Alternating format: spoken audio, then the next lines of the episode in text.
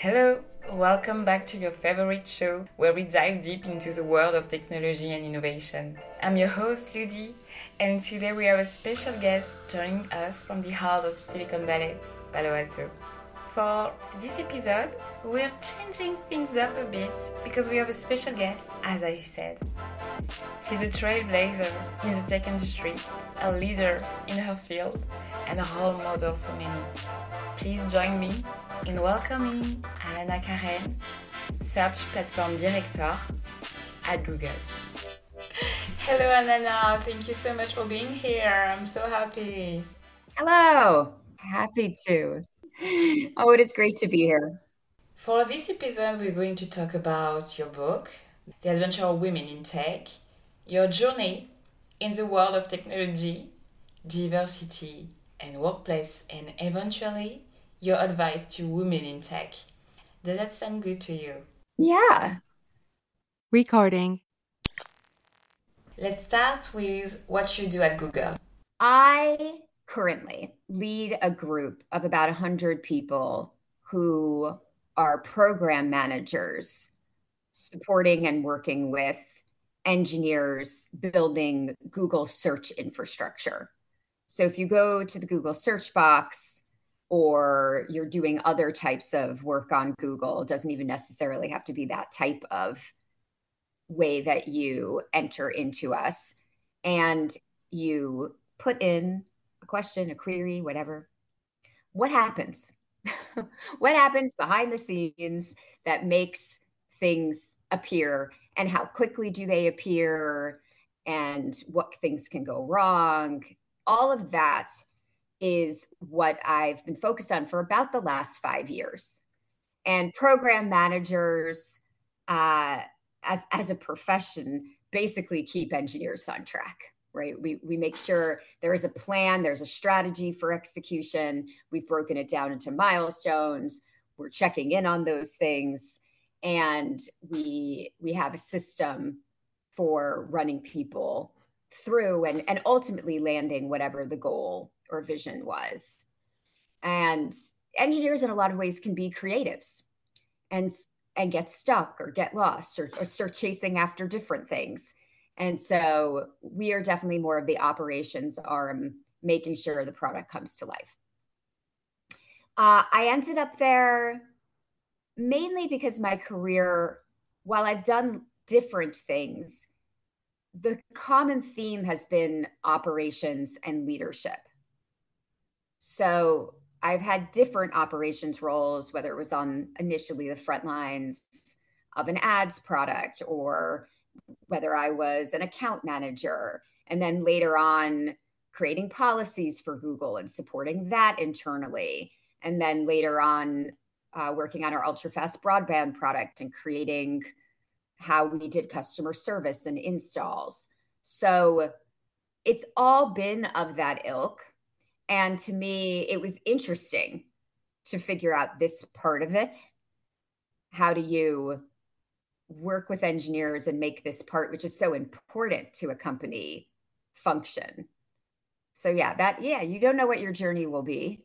So that was, that's the most recent chapter. What have you learned from managing engineer profiles or simply working in this field? I learned early, fairly early on, and it's almost sort of a basic principle, is don't go in and tell them what to do. Go in and get them engaged on a problem you're having and partner with them on the solution, right? Like have them ideate, have you say what, what would help and what wouldn't, because a sure way to have them say no to you is if you tell them what to do. Because that's not not going to work um, for various reasons, partially because they're often very busy themselves, just very naturally, even if it's like there's a bit of a mindset or a bit of a they don't they don't want you to just tell them what to do kind of thing. There is also just that they have a lot to do. And for them to want to help, they have to get interested in the problem. There has to be a meaty problem. And so one of the things we learned early on is we couldn't tell them that the advertisers were having problems with the product. we had to get them in. They had to sit with us and they had to hear the customer service questions. And they had to get frustrated that the people were getting stuck that way, or that this was confusing, or that we didn't have a tool to help them. So that, that's been an interesting thing. I think probably maybe from the recent years, the most interesting thing has been figuring out how to balance some semblance of order and adulting with still allowing for space for um, some, some, all kinds of creativity, but also debate, discussion, uh, a way that I think that engineers really like to work. That if you just go in and say, this is it, let's do it. And like you have twenty days sprint, they're just like not always as motivated by that. Sometimes they can be short-term motivated by that, but it doesn't really work. And I've seen them have, for example, a real, a real allergic reaction to Agile. If you just use the word, if you use the word Agile, because I think it just feels very much like, oh, you just want me to be a robot and get on your agenda and pump out code for you. And that's not what inspires me. So you have to find some kind of balance. And I think that's been a bit of the art I've been bit by bit figuring out over the last five years. Is this what you observe in the new generation? What do you think about this? I think that in all careers, I certainly see a sort of wisdom come with experience.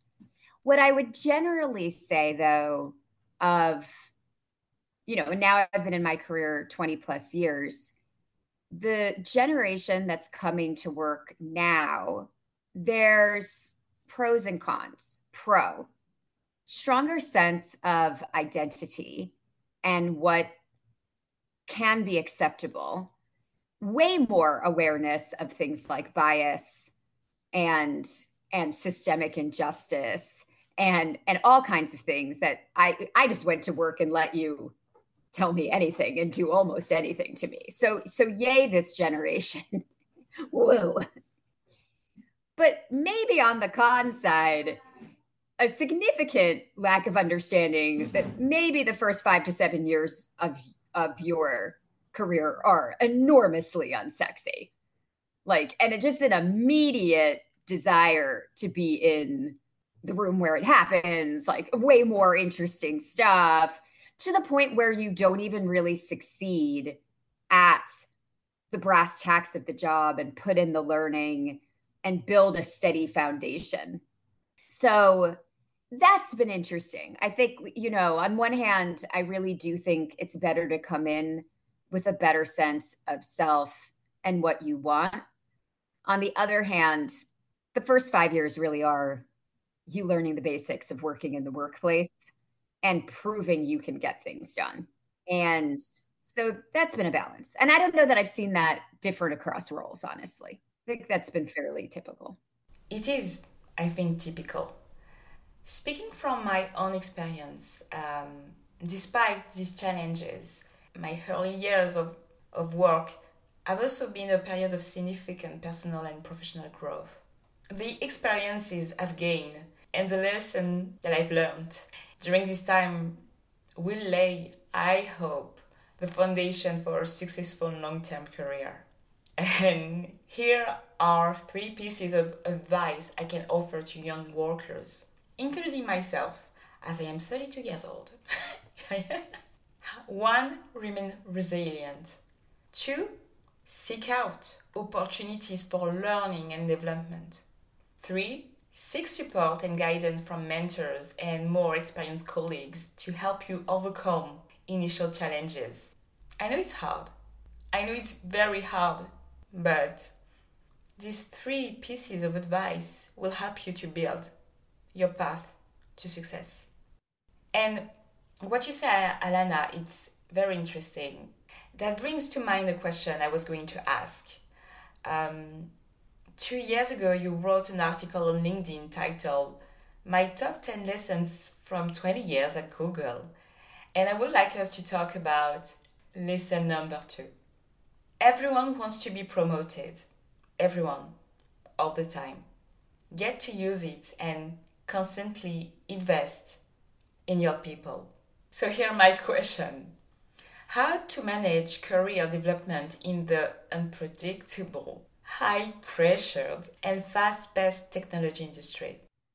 Yeah, definitely. When I wrote that about two years ago, it was still a period of time amid COVID, sort of unprecedented COVID user growth. Everyone, you know, still in their houses or emerging from their houses, um, and and using tech all the time. And during that period of growth, that period of growth fuels hiring and promotions. And and I found a couple things during that period of time that had been so true for so long that people had been taught just to take it for granted. Oh, we've got this problem, we hire for it. You know, we we don't streamline, we don't get more efficient. Like we we we hire for it, we patch the holes, we keep going. Uh, and also on the promotion front, people had been trained that that was that was the way, right? That was the way to keep not just getting recognized, but also I think that was progress. That was, you know, you almost like when you go through school and you want to keep progressing through the grades, a similar sort of, okay, well, now I'm in the working world and every two years, every X years, I should do this. Now in traditional businesses that didn't, weren't growing at that rate, that had never been the game, not really. Um, and, and potentially if you achieved a big deal for the company that did in fact increase the company revenue, you would get a salary increase, but it was very tied to the revenues of the company that you probably influenced more directly. Uh, and so it had just gotten kind of lost in the mix. And I will say that like it, it, amid that, just everyone wanted to get promoted all the time. I, I think what's interesting now, since you're asking me this question now, is that we have since had a dip in tech um, in terms of, and this is just sort of well-known, user volumes post-COVID. And, and it, there is a real question about sort of the next chapter. We're amid machine learning and other types of big questions, and we want to invest in that. And we, you know, a lot of tech companies have done layoffs. So when I'm answering this question now, I'm really thinking about how do you manage people's career projections when they probably won't get promoted as frequently? What, what are the other forms of movement, recognition, career growth? How do you do things besides, for example, making someone a people manager? Because they're not growing, you know, you're not hiring five to ten new people a year. You don't have to mint a new manager as fast. And so how else do you give them a seat at the table? How else do you get them into mentoring and other forms of portfolio management? As you mentioned, times are more challenging today. What about employee turnover? A statistic is that French tech employees change job every two or three years. Is it the same in the U S? Yeah, and I will say, honestly, that that was always the stat. And I was the type of person to get into jobs and stay five years, ten years. I think like the first...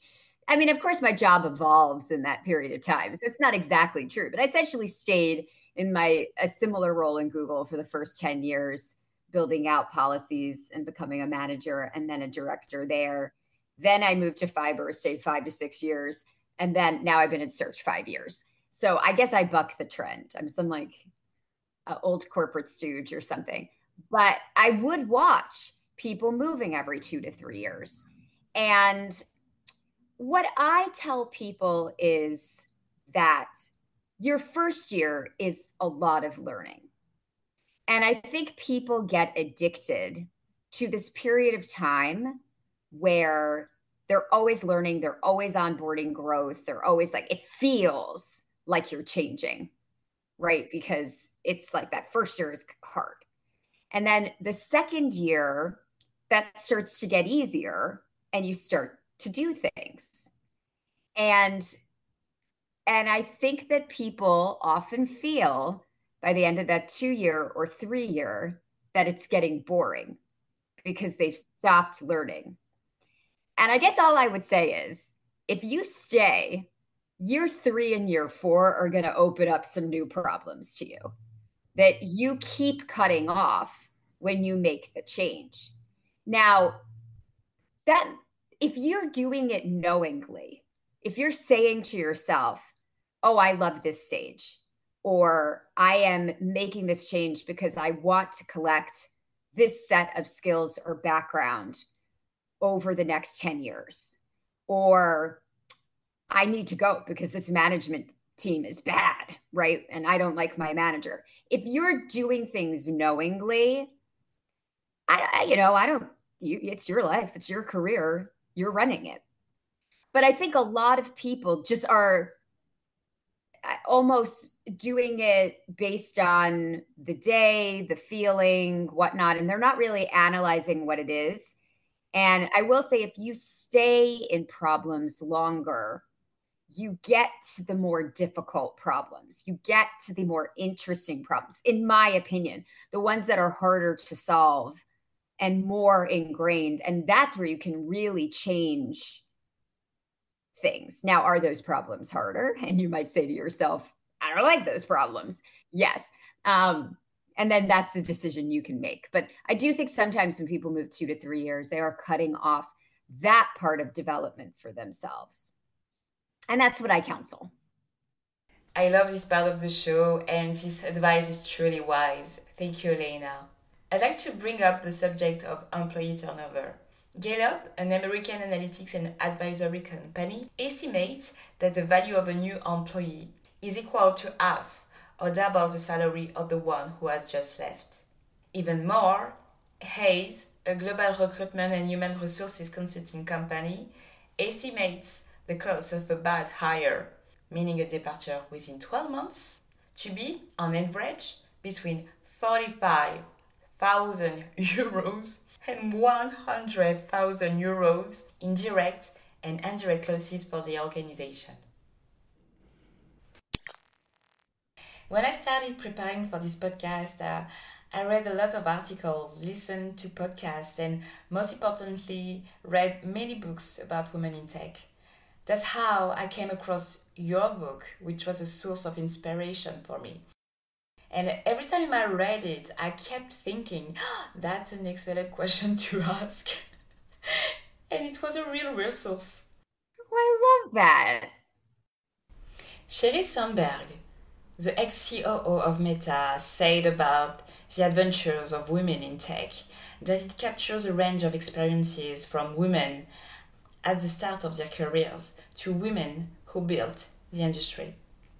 And I think that is a very comprehensive book that explores all the issues, including discrimination and harassment. Were you afraid of feedback after the book was published? I wasn't.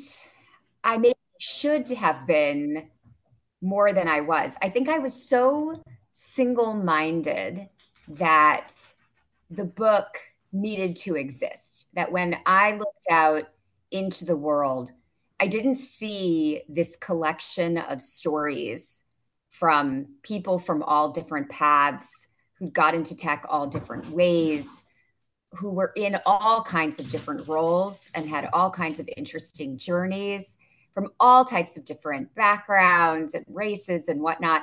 And so I just felt so strongly that it should exist.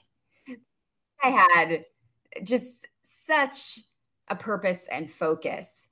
And what I will say is there had been articles out there offending me. There were news articles with headlines like, do women belong in tech? You know, can women thrive in tech? You know, should they stay in tech? And all of this, I think, had emerged from some real questions coming out of the hashtag Me Too era, but it was being misused, and it was being used in a way that could have people not join tech, not the other way around, not join and change how we behave or how we are or whatever. I will say, however, that if you read through the book, in various places, I was very careful to make sure that I supported the stories with some data, that I explained some of the data, just so that there wouldn't be this like immediate rejection. Oh, she wrote this book, it's just filled with stories, but the stories are just anecdotes and don't count, right? So I, I did think about some of the less emotional objections and more like, well, who would argue with your thesis? Kind of thing. Like, who would argue with you that everyone belongs in tech? And why would they argue with you? Um, and, and so, I mean, that way I did prepare. Uh, but I was really annoyed. I was looking out into the world. I'd been in tech um, probably around eighteen years when I was thinking about this book. And I, I'd worked just alongside women and other kinds of diversity, other intersections for that whole time, women having interesting roles, women continuing to grow and thrive, um, and make a lot of money, to be blunt, make a lot of money. And I was seeing during this period of time, just a real, Um, amid the challenges of diversity, which I'm not going to sugarcoat, a real almost like, well, I guess this is hard. Maybe, maybe we shouldn't do it. And I guess I was just like, I don't, who is that? When you are a reporter writing a news article, or maybe you're an editor and you give the article that someone wrote a juicy headline, like, do women belong in tech? You are telling ten-year-olds, fifteen-year-olds, eighteen-year-olds, the thirty-year-old who's like got to go to work that day, that they don't belong.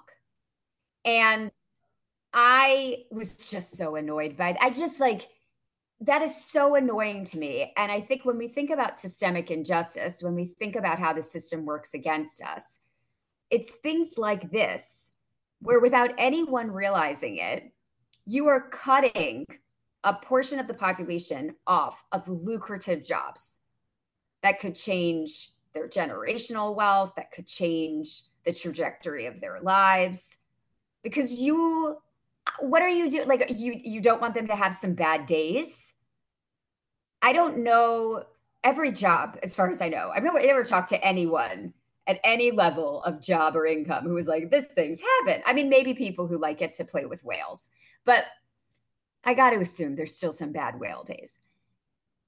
I I just was so annoyed by that. And I felt like the only way to conquer it, or at least the only way to put good things out into the universe, was to put some truth out there, was to go out, talk to a bunch of women, and show that it was in fact possible.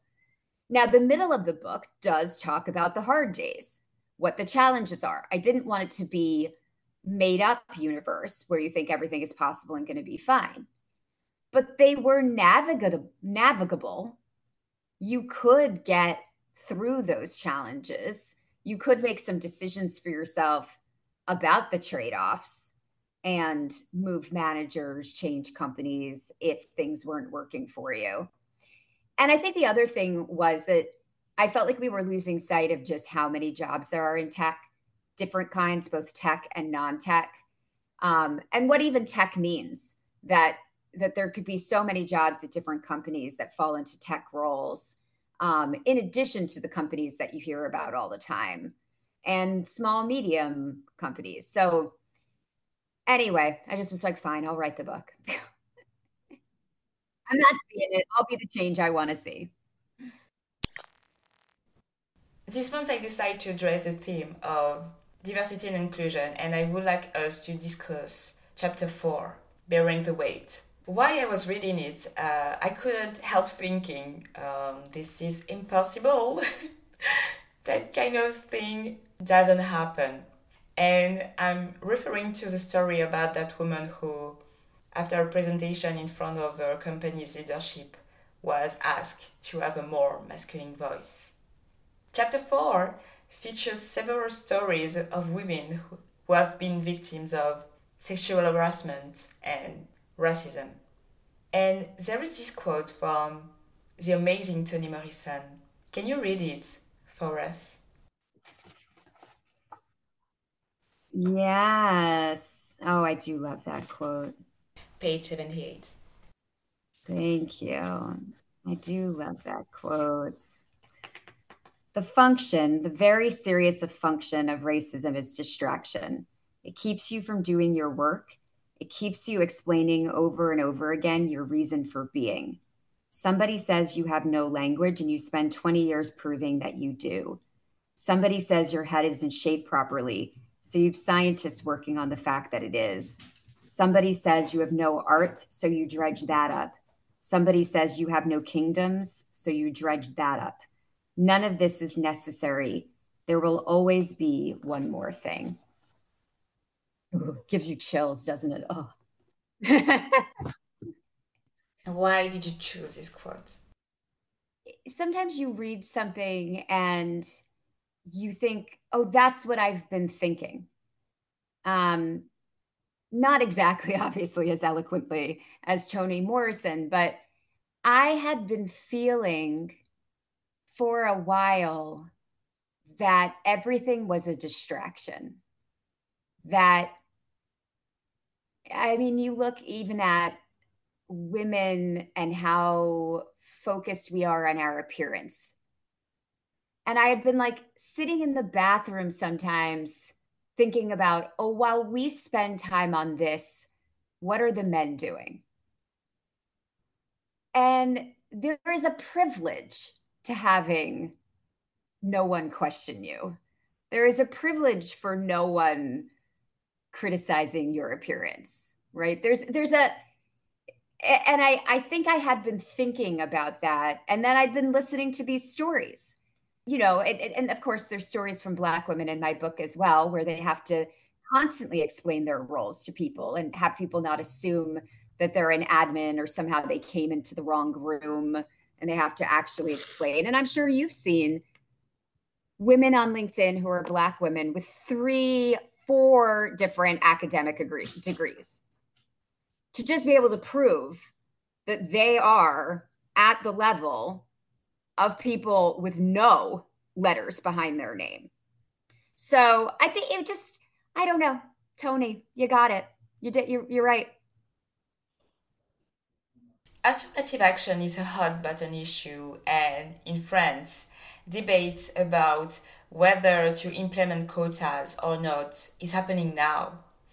Everyone is scrutinizing the way the U S handles these issues. What is your perspective? This one is tough.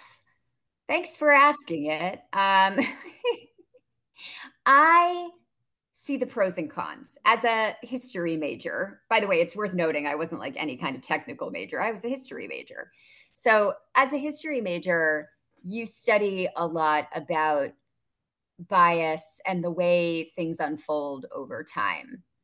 And I think that affirmative action really was good for a period of time because there were no other tools to help people identify bias, identify the things that they were. It was so ingrained in culture for you to assume certain things about Asians, to assume certain things about Black people, uh, go, you know, so on, so forth.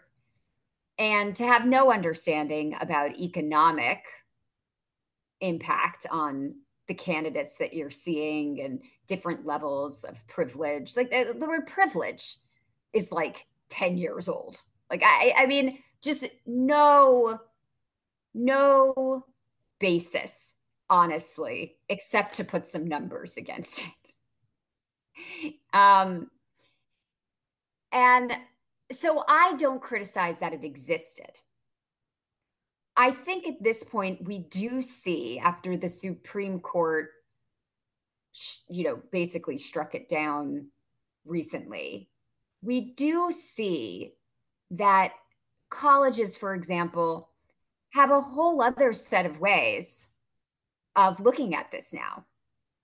And they don't necessarily need to rely on the numbers anyway. And they've figured out that it behooves them in various ways. There are other motivations anyway, not just law, to having a diverse student body. A lot of today's students are looking for diversity in a way that maybe yesterday's students weren't. Um, and there are other benefits sort of built into the system and college ratings, et cetera, et cetera. So I feel now that we could graduate in the U S from it, that we are at least better positioned than if this had never existed, or it had been struck down in the nineties, the two thousands, before this latest set of tools and progress.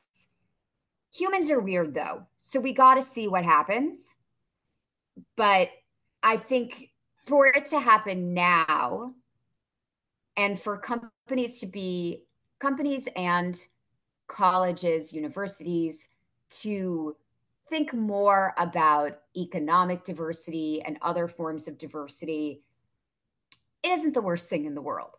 But if you're trying in France to get to some starter level, I don't know. I'm not sure I'd argue against quotas. Um, it seems to have been good training ground for us. Obviously, people didn't like it. And I'll tell you what the con is. The big con is that forever people think you were an affirmative action candidate, that you didn't get in on your own merit. That's the big con. Um, yeah, I mean, I think we're really cutting ourselves off when we assume all kinds of things about our talent pool, and we don't really look and understand and look for diverse candidate pools, and therefore teach everyone that when we hire, we hire the best, wherever it is. If you look at diverse candidate pools for every single one of your hires, and don't label some job as, okay, well, this one we really need a Black person. If you do it for every single one, then people are going to know you hire the best, right? Now, will some people still have to conquer their own unconscious biases? Yes. But at least from a system point of view, you've done the right thing in setting up that recipe for the person. There's some data that basically says, though, that until you get to maybe thirty percent diversity, like in, in a group of ten, until there are three women, the women who are there, for example, the one woman, the two women, are sort of totems, like examples. And they have to represent all women. Once you're at three, four, that's no longer true. And so it is hard on the first. That reminds me of an interview with Melinda Gates, and it might lead to a new question, to a new topic. In an interview for C N B C five years ago, um, she said, "There's a lot of guilt about women over sixties, saying, I made it, I assimilated, but I was kind of one of one." I think she refers to this tiny group of women from previous generation who managed to climb the ranks at the time when opportunities were, were probably even rarer. How do you think these women can help the next generation? Interesting. I don't know if I've picked up on guilt as much as I've picked up on a survivor's um, complex as survivors. I guess, I mean, maybe they think survivor's guilt.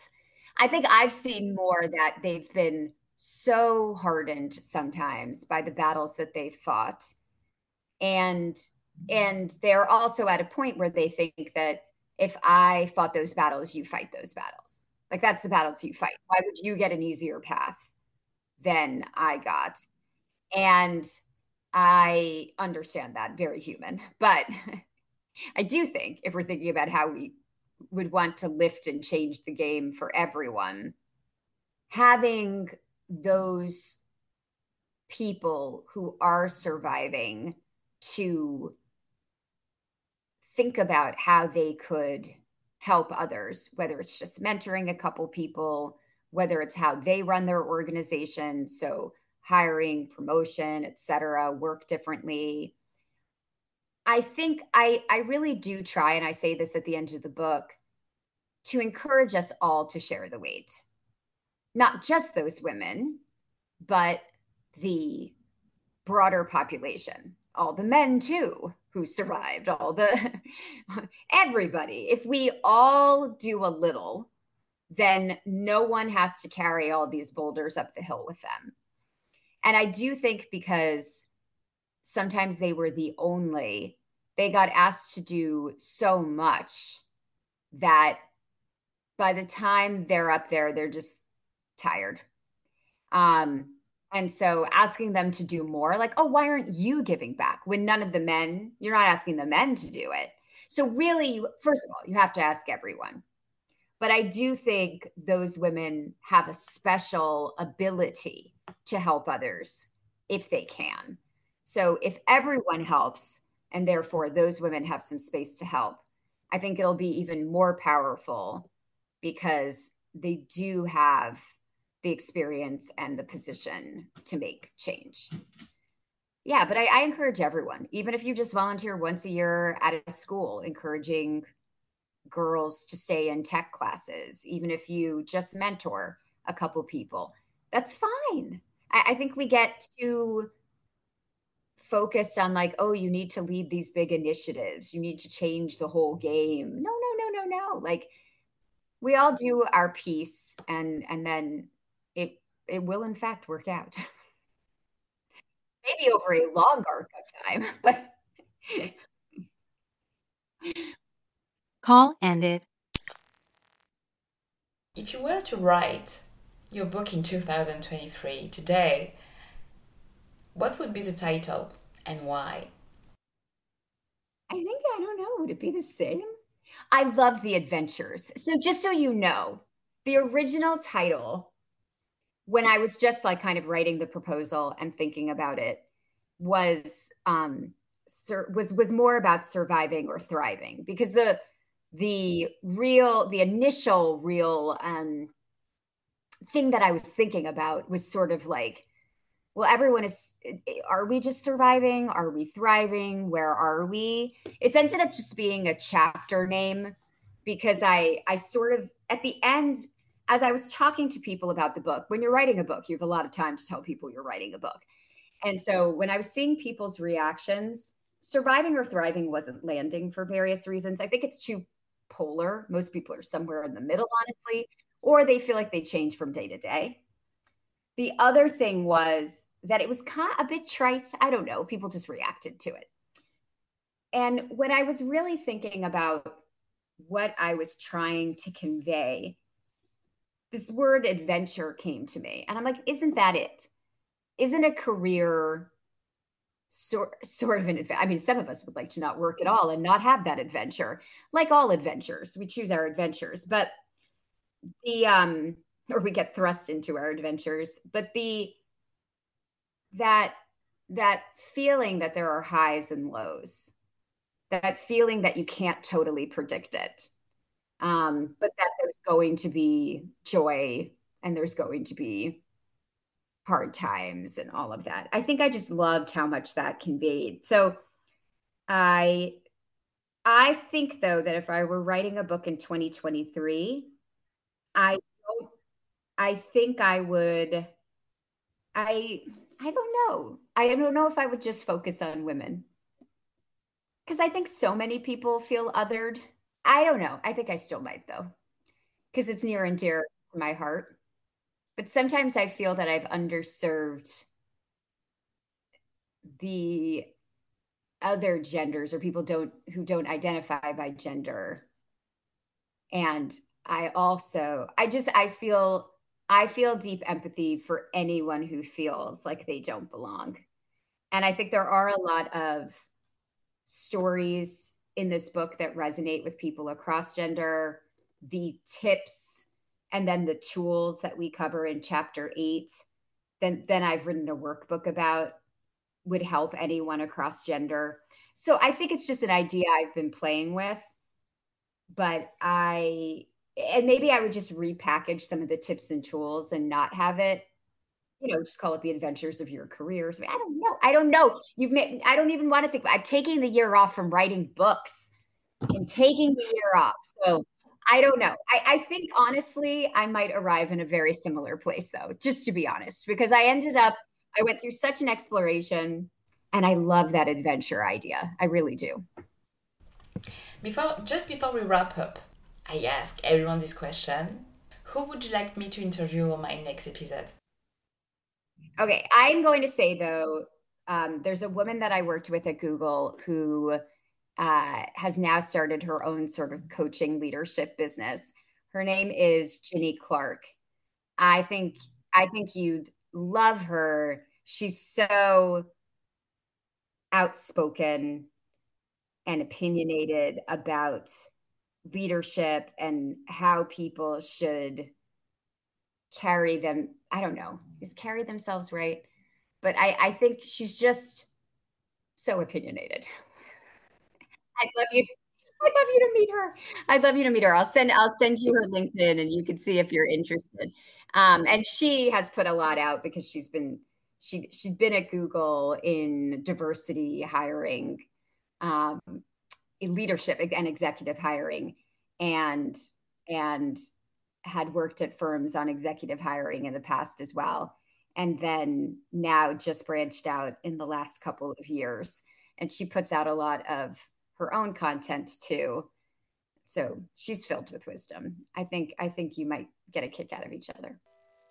Thank you so much for sharing your insight and experience with me today, Lena.